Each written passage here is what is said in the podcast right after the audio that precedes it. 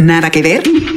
Documentales, cine de autor, series de todos lados del mundo y una que otra película dominguera.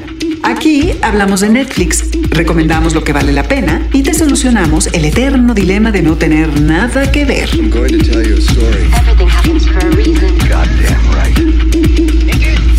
Nada que ver, un podcast original de Netflix. Ha llegado la hora de ser prácticos. Episodio 20 de Nada que ver. Hasta aquí hemos llegado. Estamos muy contentos en esta semana, este jueves. Bienvenidos todos.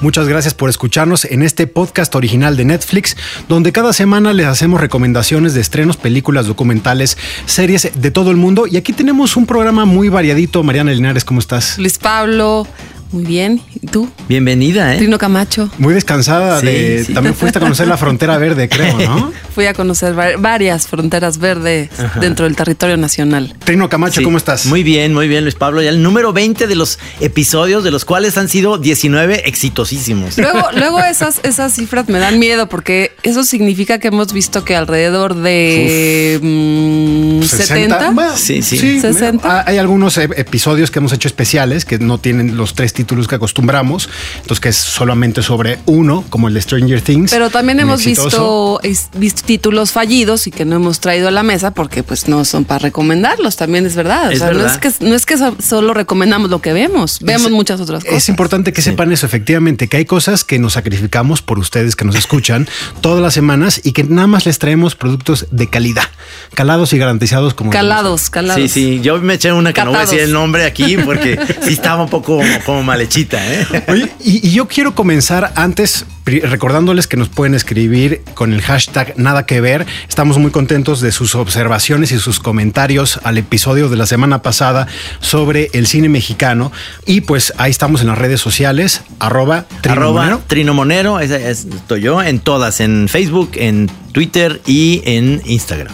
Y yo soy arroba Emelinares Cruz. Les agradezco que sí hayan contestado la pregunta ¿qué película mexicana es su favorita? No importa que no esté en la plataforma, ahora sí que las respuestas ha- sido de chile, mole y manteca, como bien quedó claro en el podcast de cine mexicano. La diversidad es la Sí, única regla en nuestro cine. Y a mí me pueden encontrar en arroba Luis Pablo B, principalmente en Twitter, que es ahí donde, donde me paso muchas horas del día discutiendo y platicando de series también. Y es ahí donde vi que ya muchos de ustedes que nos están escuchando se arrancaron a ver la segunda temporada de Mind Hunter, una de las series más esperadas de True Crime.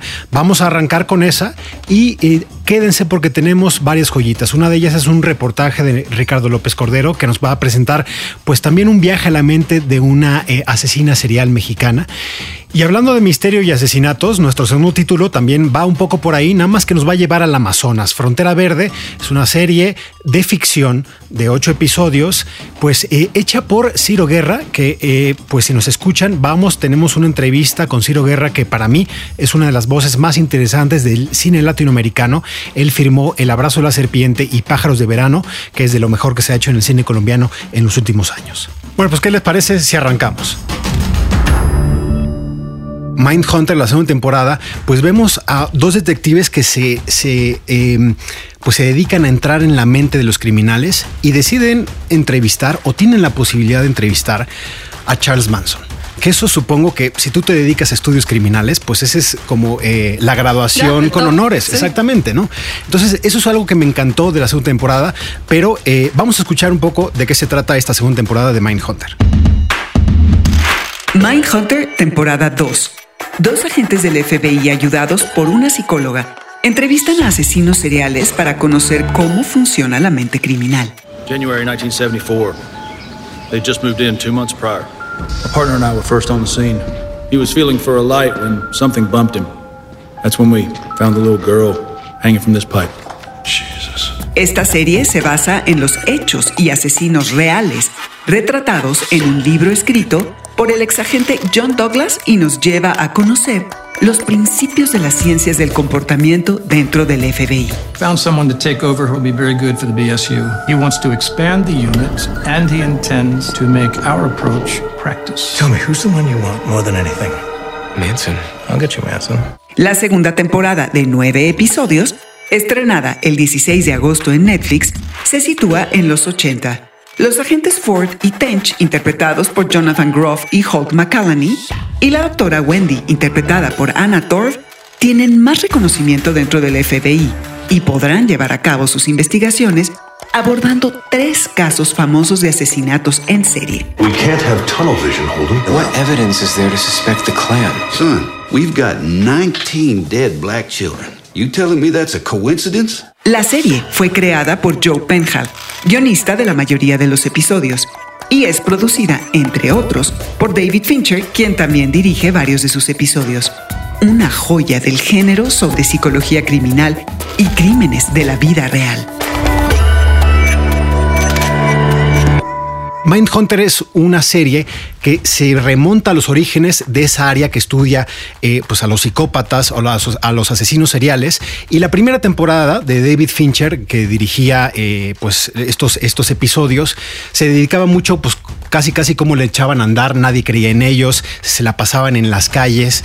Y la segunda temporada me parece como el crecimiento de esa área. Es decir, han encontrado el respaldo del gobierno de Estados Unidos porque han visto que es muy importante, que hay asesinos que se están repitiendo en varias partes de Estados Unidos y ahora pues alguien ha creído en ellos, les les ha dado mucho más presupuesto, pueden crecer un poco, pero eh, lo que podría ser algo muy positivo, que es cómo crece esta área, eh, pues se, se encuentra con problemas personales. Es el caso de Bill Tench, que a mí es un personaje que me encanta, este eh, detective como muy old school, con su corte de pelo horrible, pero Sí. me gusta el, el- el personaje, eh, es tan correcto, ¿no? No sé qué piensen ustedes. haciendo parrilla con su familia los fines de semana. A mí me parece que Mindhunter es de estas series clásicas donde detectives, policías, es decir, el FBI, necesita encontrar la verdad. Y nos encontramos a personajes que tienen una buena voluntad, tienen la intuición, la intención de encontrar la verdad a partir de preguntas de psicología,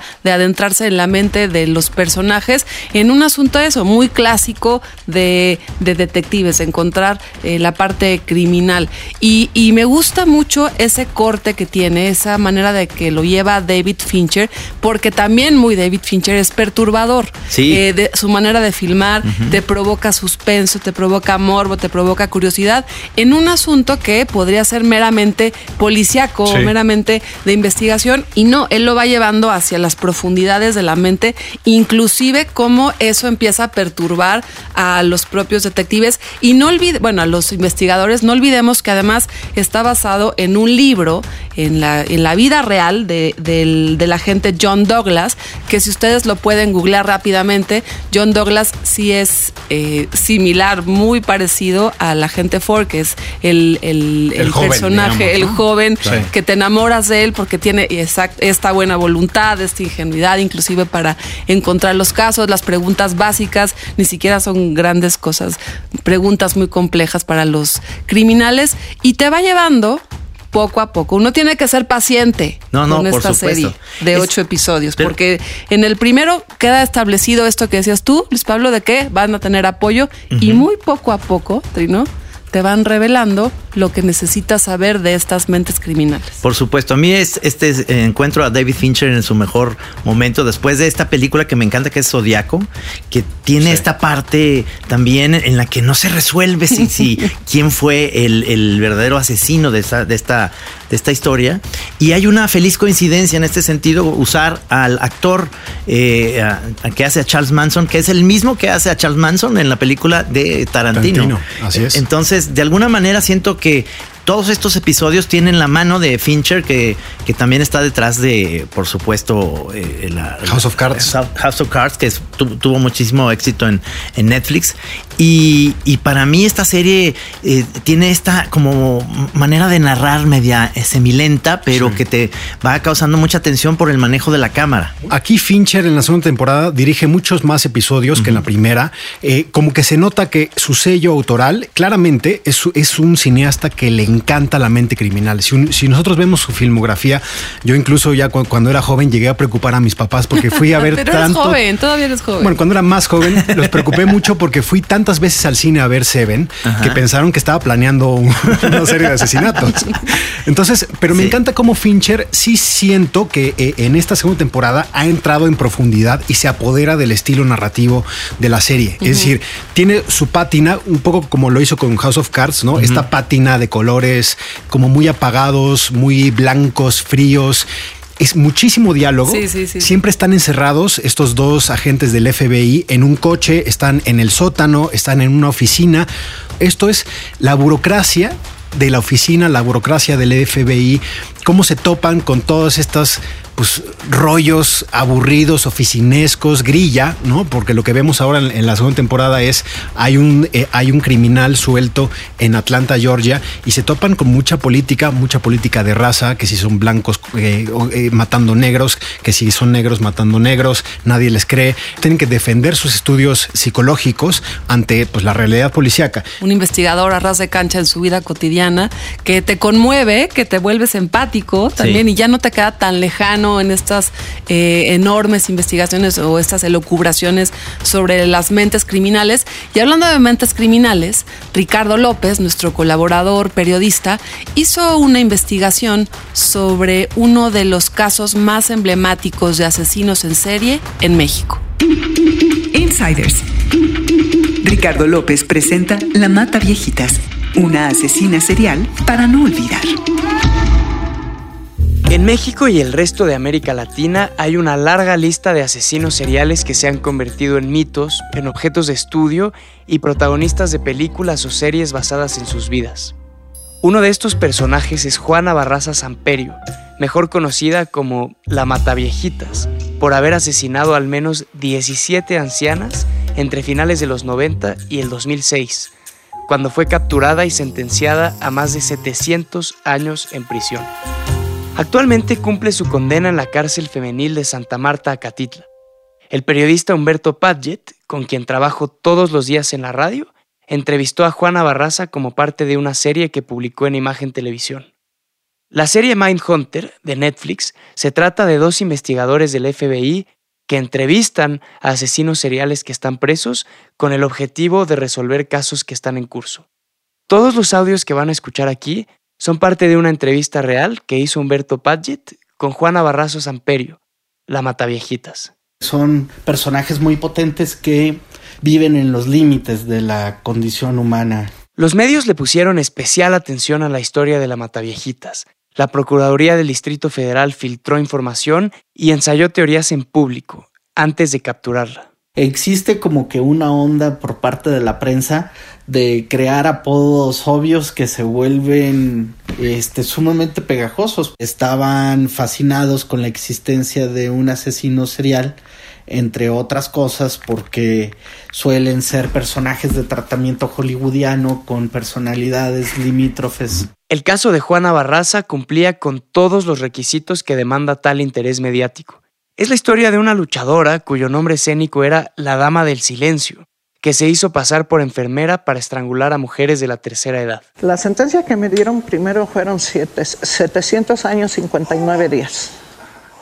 No sé quiénes vaya a vivir esos años. Al paso que yo voy, no creo. Y en el caso de la Mataviejitas era la supuesta fijación criminal que tenía con mujeres de la tercera edad por un proceso y es otra de las cosas que hacen interesante a la Mataviejitas que fue, que fue estudiada desde la psiquiatría forense. Los encargados de la cárcel le dijeron a Humberto que debía entrevistarla en una biblioteca que está en un tercer piso. Entonces, como no hay elevadores ni rampas, hubo que cargar a la Mataviejitas por tres pisos y no es una mujer delgada, presumía estar pesando en ese momento 93 kilos. La cargaron con todo y silla de ruedas entre Humberto y tres custodios de Santa Marta Catitla. Iba como una especie de, de, de emperadora egipcia que era llevada a hombros en su trono imperial.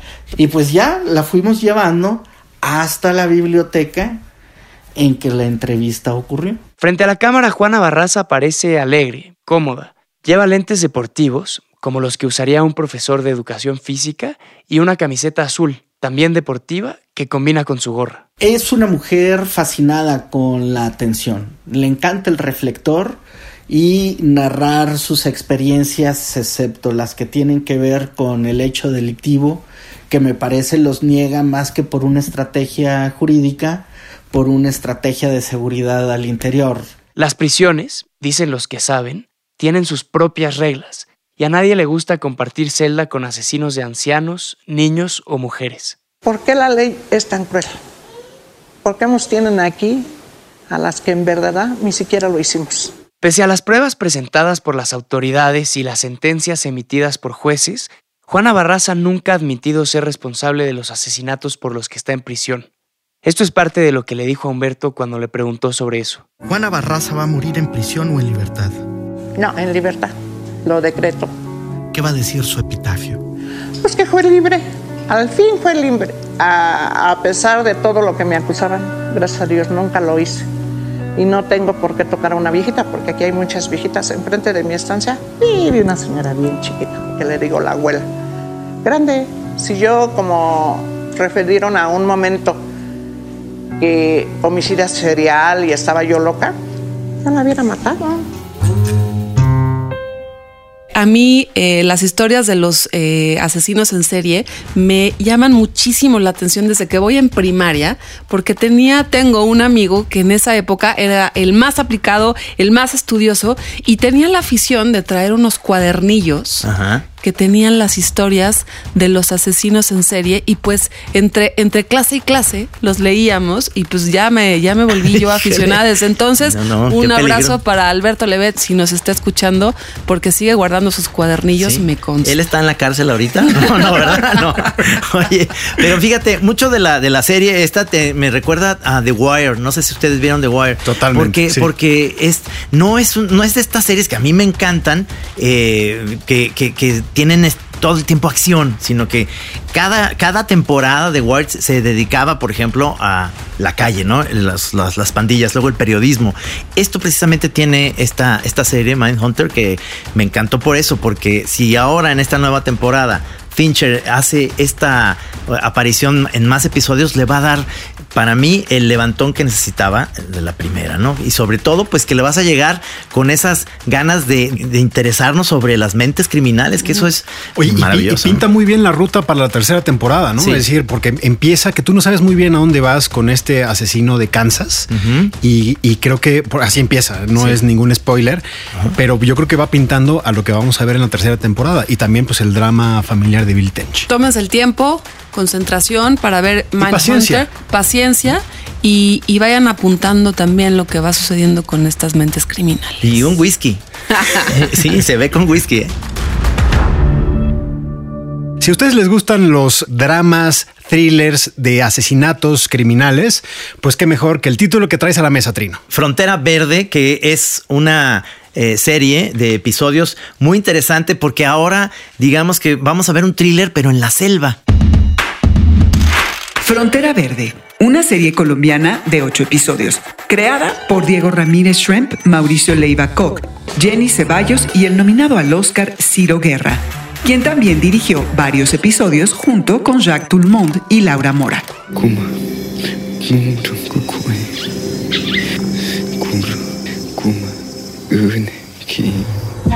Es un thriller sobrenatural que sucede en la frontera entre Colombia y Brasil, en lo más profundo de la Amazonas.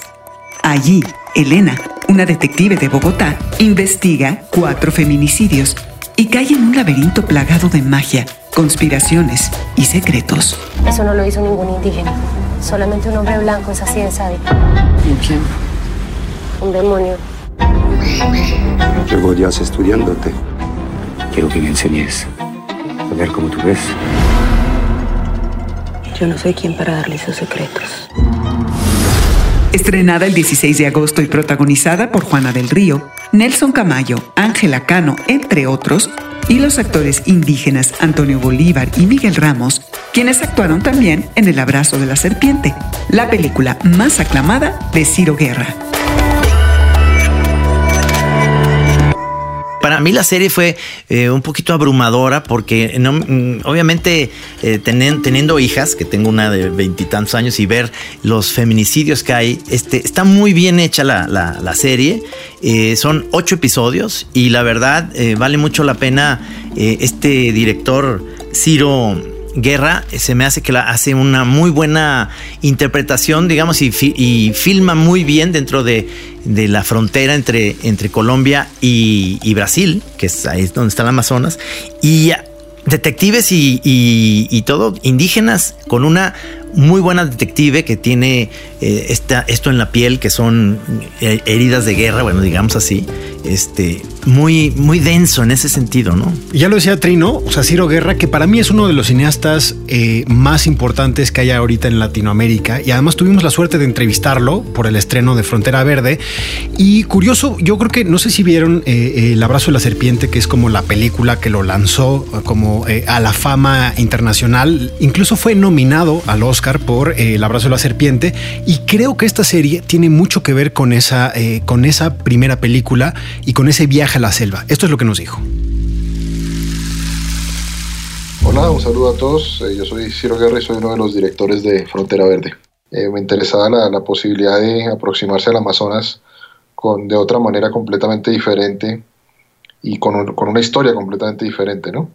Eh, esta el- es como un poco persiguiendo la idea de que, de que realmente el Amazonas es, es- es tan rico, tan complejo, que no cabe, que no se puede contar en un solo en una sola película, sino que caben miles de historias, caben, es, es un lugar que donde cabe el mundo de muchas maneras, entonces eh, es más esa idea, ¿no? como de hacer algo muy diferente a lo que a lo que se ha hecho en el abrazo de la serpiente, digamos, con, ya esta es una historia, digamos, con elementos de género, con elementos fantásticos, eh, el policíaco, el noir, y está hablando de la Amazonía de hoy, eh, obviamente tiene algunos, algunos puntos en común, obviamente eh, trabajamos con eh, algunos de los actores del Abrazo de la Serpiente, por ejemplo, ya, eh, Yahweh Comige, que, es, que, interpreta a Yua, interpretó a Manduca en El Abrazo de la Serpiente, hay una pequeña aparición de don Antonio Bolívar, que interpretó a Caramacate Mayor, pero pues digamos, sí la idea es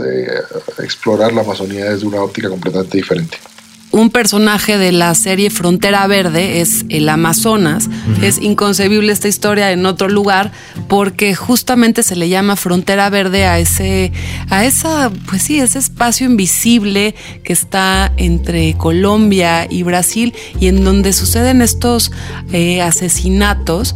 Eh, una serie que, que tiene muchas capas, ¿no? Sí.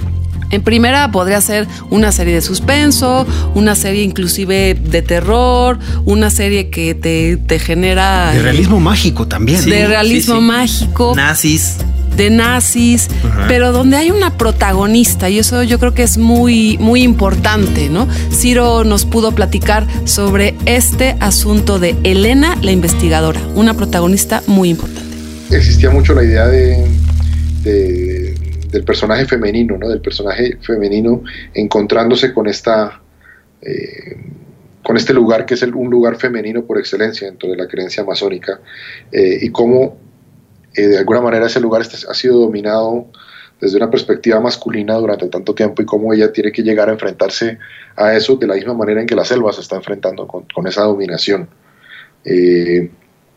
Es, es- un personaje que tiene muchas aristas, es un personaje que tiene un pasado, pues como, como una, una buena antiheroína de cine negro, tiene un pasado y, tiene una, y es un personaje bastante atormentado, eh, que de alguna manera a través de este viaje va a encontrar parte de su redención. Los nativos que salen ahí, que son como los detectives, son, eh, digo, porque uno está acostumbrado a ver estas series o estas eh, películas del Amazonas en donde el peligro son las arañas gigantes, las, las eh, serpientes, etcétera. Y aquí te, te aterriza una, un- una serie que te da esta posibilidad de adentrarnos a lo que es la realidad, ¿no? No es esta cosa hollywoodense en donde va Indiana Jones y, este, a buscar tesoros. Es realmente las comunidades cómo van eh, sorteando este tipo de situaciones de violencia y de, y de terror, ¿no? Yo creo que le acabas de dar en el blanco a lo que es Frontera Verde, esta serie de Ciro Guerra, en donde los indígenas o los pueblos originarios del Amazonas están eh, exhibidos, puestos tal cual en sus lenguas, en sus formas, en sus violencias también. No están romantizados, no están idealizados, eh, son verosímiles. Ahora sí que es como que a ras de cancha y es la virtud que tiene Ciro de haber tenido ya una experiencia previa en este lugar. Él fue a filmar ahí esta serie. ¿Y no les parece que también que es interesantísimo cómo eh, tiene como cierto discurso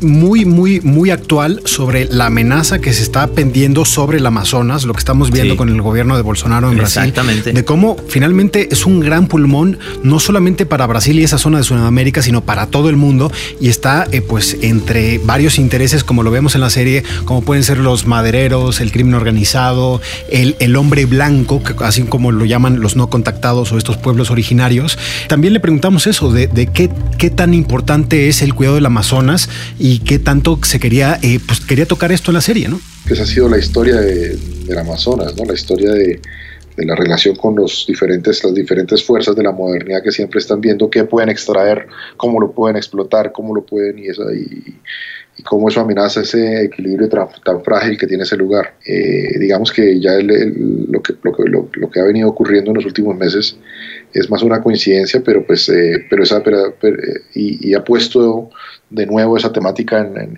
en- en las primeras planas del, de la prensa, pero pero es, una, es, una, es, una- es un conflicto que viene de hace mucho tiempo. Ciro Guerra nos queda claro que es un visionario y un explorador de los lenguajes cinematográficos, Sí, a mí me parece, sí. porque eh, dentro de Frontera Verde tiene también este ritmo que involucra las, el propio ritmo de las comunidades indígenas dentro del Amazonas. No se trata de una serie de acción absoluta, sino que está pausado, te adentra en el territorio de, de estas comunidades. Eh, la propia protagonista, Elena, de pronto se enfrenta con su propio origen indígena, Sí. pero desde lo contemporáneo, lo cual me encanta que pueda él experimentar eh, desde una chava urbana, pero indígena, pero tampoco sabe muy bien qué hacer con ambos lenguajes. Y eso es algo también muy contemporáneo. También es una impresión que me da Frontera Verde, es hiper latinoamericana. Es decir, podría ser una historia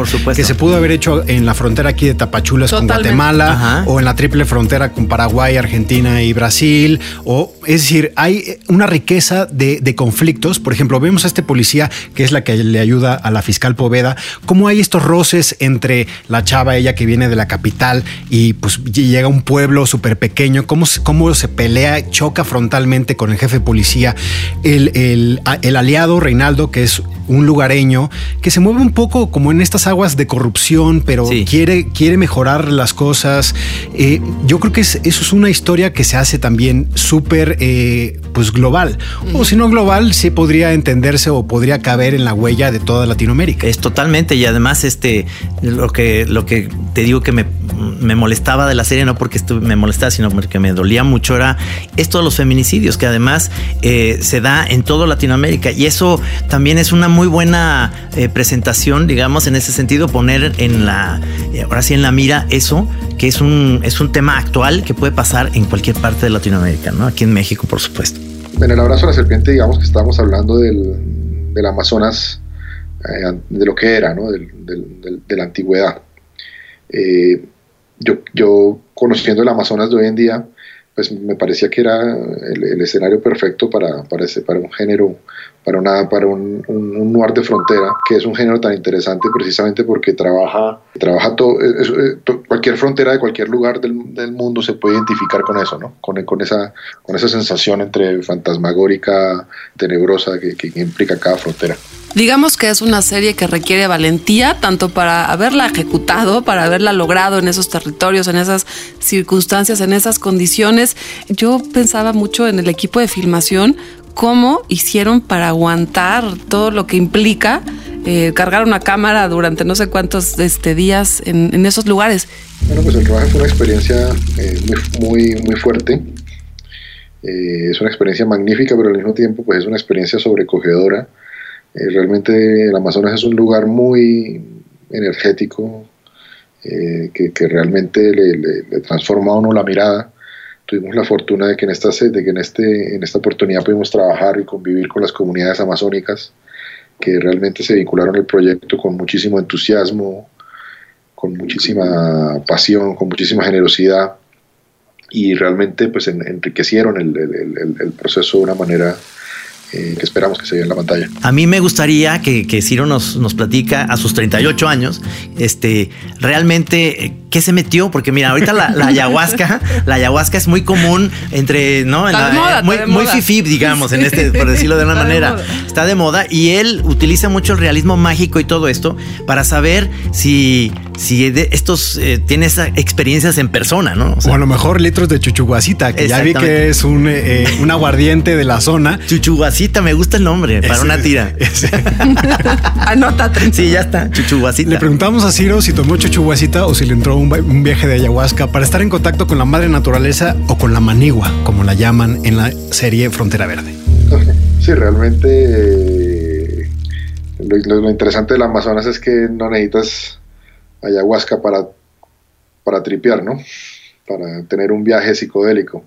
Eh, realmente tus, tus sentidos se, se enfrentan a, a tantas nuevas sensaciones, a tantas... eh, es tan intenso el, el- el proceso que, que realmente no, no- no necesitas drogas para, para cambiar tu percepción del mundo allá. Y para no dejar, nos daba curiosidad saber qué estaba viendo Ciro Guerra, este gran director colombiano. Eh, estoy viendo eh, cine latinoamericano.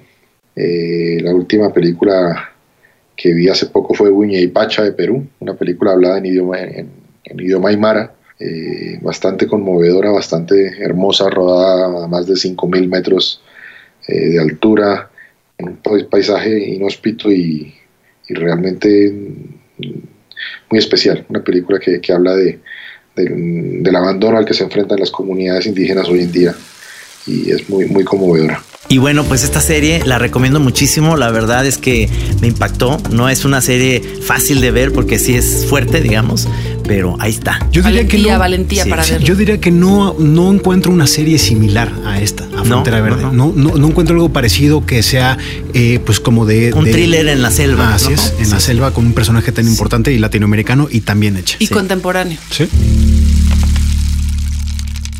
Pues hasta aquí llegamos en el episodio 20 de Nada que Ver, un podcast original de Netflix. Espero que haya muchos episodios más donde estemos aquí cada semana para recomendar cosas y les queremos agradecer que nos escriban al hashtag Nada que Ver. Joe Giordano nos dice rechingón el podcast de cine mexicano.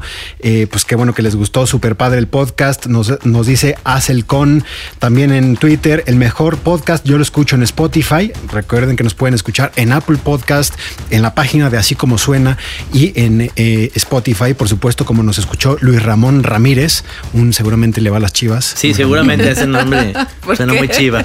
Y Diego Rivas nos dice, el cine mexicano es uno de los mejores. Qué recuerdos y sobre todo un legado y orgullo para el país. Efectivamente, Netflix haciendo patria. Sí, y parece ser que se ve en Netflix Latinoamérica y en España, ¿no? Esto del cine mexicano, según eh, eh, leí, Así es, sí. porque en, eh, se quejaban mexicanos que viven en Estados Unidos, pero ahí no está. Pero si tú vives en España o en Latinoamérica, puedes ver todo este festival de cine mexicano. Recuerden escribirnos en las redes sociales, en el hashtag Nada que Ver, en nuestras cuentas de Twitter, Instagram y en Facebook, donde estamos muy pendientes de las sugerencias que ustedes nos hacen para que nunca falte algo que ver. Hasta la próxima. Cada semana, tres recomendaciones en una conversación de sobremesa. Nada que ver. Un podcast original de Netflix.